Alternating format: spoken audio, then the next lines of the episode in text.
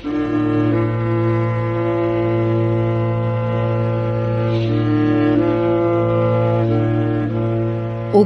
از تاریخ.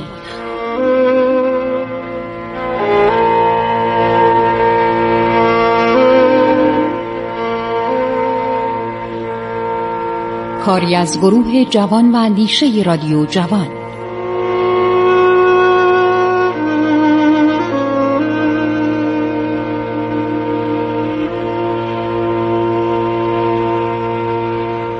بسم الله الرحمن الرحیم. به نام خداوند بخشاینده مهربان. من خسرو معتزد هستم. در برنامه عبور از تاریخ با شما صحبت می‌کنم.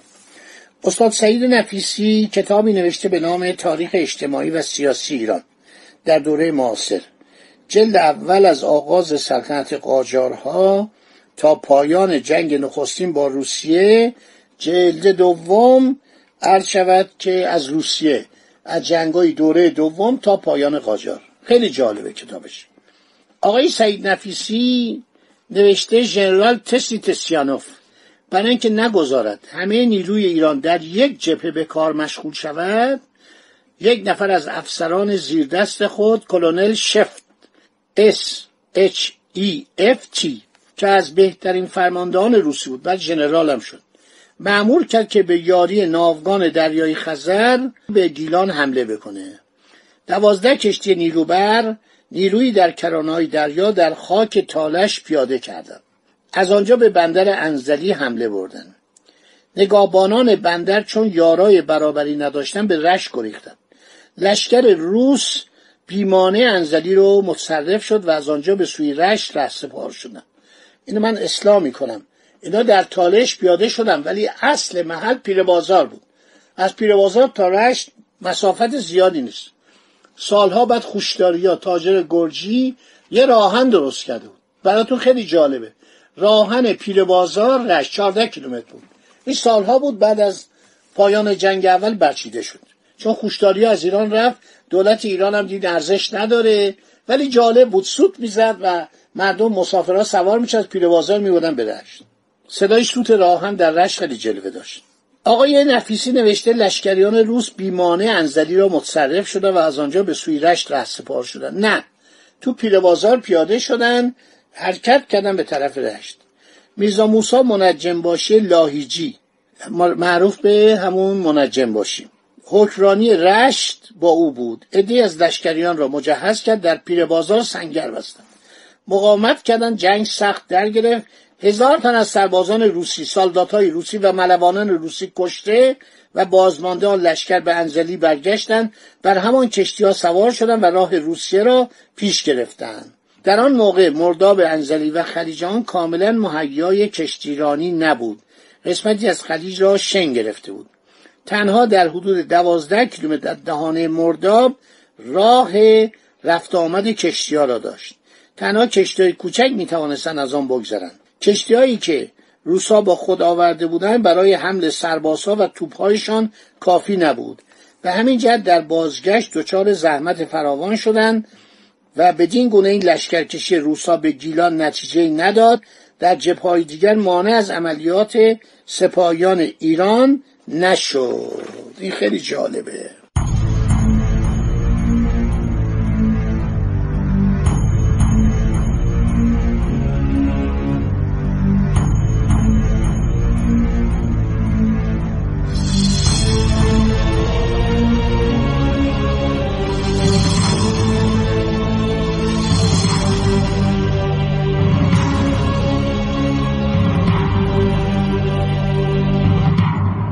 گرند واتسون مورخ انگلیسی. کاردار سفارت انگلیس در زمان اواخر محمدشاه و ناصرالدین شاه.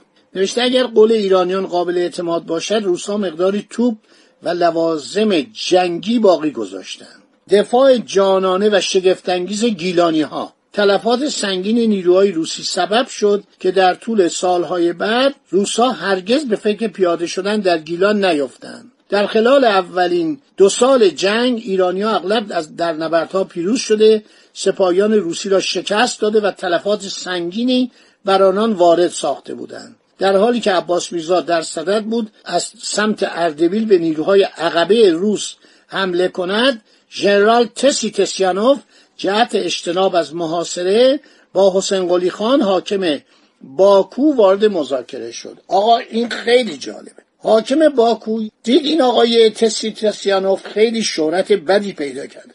در جریان کشتار مردم گنجه زن و بچه هم کشته بودن. میگه که جناب حسین قلی خان در نظر می‌گیره که این آقای تسیانوف رو شرش رو کم کنه. ایرانی هم نمی‌تونستن انسپکتور ژنرال رو ترجمه کنن. یه اسمی می‌گفتن ایشپختر. می‌گفتن وقتی میگن ایشپختر بچه ها میترسن. بچه های جنجه سالها بعد از این اسم شوم اشپیختر میترسن. من تصویرش هم پیدا کردم. جالبه. آقای دکتر علی صدیق بهزادی. ایشون تحصیل کرده رشته دندان پزشکی در اوکراین و به مسکو سفر کرده بارها. الان هم در ایران هستش. ایشون عکس های همین ایشپخته رو از دانشگاه نظامی یا از موزه نظامی مسکو برام گرفت و من در کتاب تاریخ نیروی دریایی گذاشتم. این کتاب جالبه. انسپکتور ژنرال ایشپختر این کسی بود که ایرانیا خیلی از این میترسیدن. چون آدم بیرحمی بود. به زن و بچه هم رحم نمی‌کرد. یه ژنرال بسیار بیرحمی بود. به هیچ کس رحم نمی‌کرد. و این تصویرش موجوده. من دارم الان تصاویر رو نگاه می‌کنم. ژنرال یرمولوف هستش گودویچ هستش هرچقدر پاسکوویچ هستش. فکر کنم این ایشپختر هم باید باشه. مددوف رو داریم که فاتح تبریز بوده. تصاویرش من الان دارم نگاه می‌کنم. دنبال این تسیتسیانوف میگردم. من دیده بودم این عکساش هستش ولی الان پیدا نمی‌کنم. شاید اشتباه کردم. تمام این جنرال های روسی رو گرفته. جنرال گودویج رو گرفته از دانشگاه نظامی و همه اینا هستش. خیلی جالبه. پیدا کردم. بله درسته. اینجا هم نوشته. 1754 متولد شده. 1806 کشته شده. ایشپختر. انسپکتور ژنرال بازرس کامل. چه اباعتی هم داره عکسش. ای کاش می‌تونستم به شما نشون بدم. ژنرال تسیتیسیانوف از سرداران روس در زمان فتلیشا که به دست حاکم بادکوبه حسین قلی خان کشته شد. چه اباعتی هم داره. چه قیافه خیلی جدی. لباسش هم عکسش هم که ما داریم یکی رنگیه یکی سیاسفیده. و این در سن زیادی نداشته. 1754 متولد شده. 1806 کشته شده. حالا ماجراشو براتون تعریف می‌کنم که خیلی شیرینه. خیلی شیرینه که این حسین قلی خان چه بلایی سر این انسپکتور ژنرال که می‌خواست اینو با کیسه های طلا بخره آورد.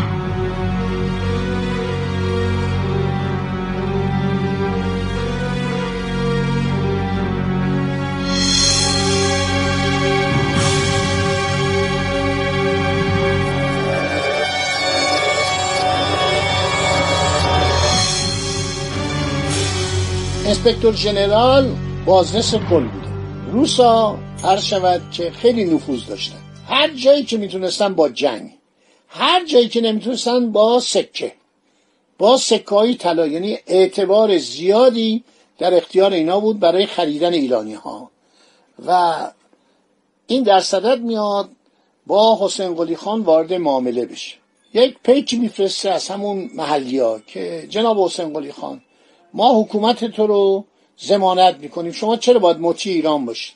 شما بیاید حاکم مستقل باکو باشید. از این وعدهایی که به تجزیه طلبا میدن بعد سرشون کلاه می‌ذارن. خیلی خواهش و تمنا که شما بیاید و به ارتش روسیه بپیوندید. کافیه دروازه باکو رو باز کنید. چند بار اینا حمله کرده بودن. اینا با توپخانه حمله می‌کردن به باکو. اونا هم برج بارو داشتن. اونا هم توپ داشتن. اونا هم می‌زدن. و چه در دریا چه در خشکی نیروهای روسیه رو عقب می‌زنن وعده میده میگه آقا ما به تو درجه میدیم ما به تو حکرانت می‌کنیم. تو با ما سر دوستی داشته باش ببین به چه جاهایی می‌رسی. ما هر جا که رفتیم به جاهای مختلف که رفتیم اون کسانی که دست نشانده ما شدن ما به اینا مقامات دادیم. مثلا بیا مسکو رو ببین بیا سن پترزبورگ رو ببین ببین چه شهر با عظمت چیه. خیلی وعده به اینا میدیم. ما یک کاری می‌کنیم به تو لقب گرف داده بشه. کنیاز.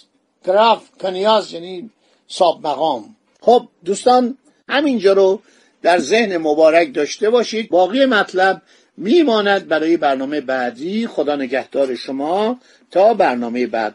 امیدوارم خوش و خورم باشید. از شنیدن این برنامه های عبرت انگیز تاریخی لذت ببرید. خدا نگهدار شما.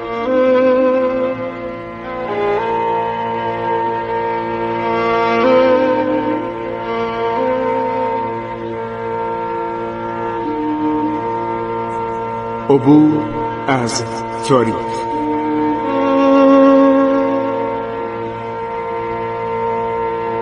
ایران با شکوه. 2800 سال تاریخ.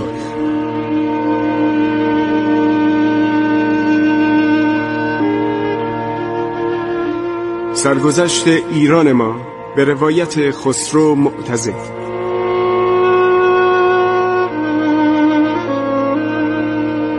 عبور از تاریخ با رادیو جوان.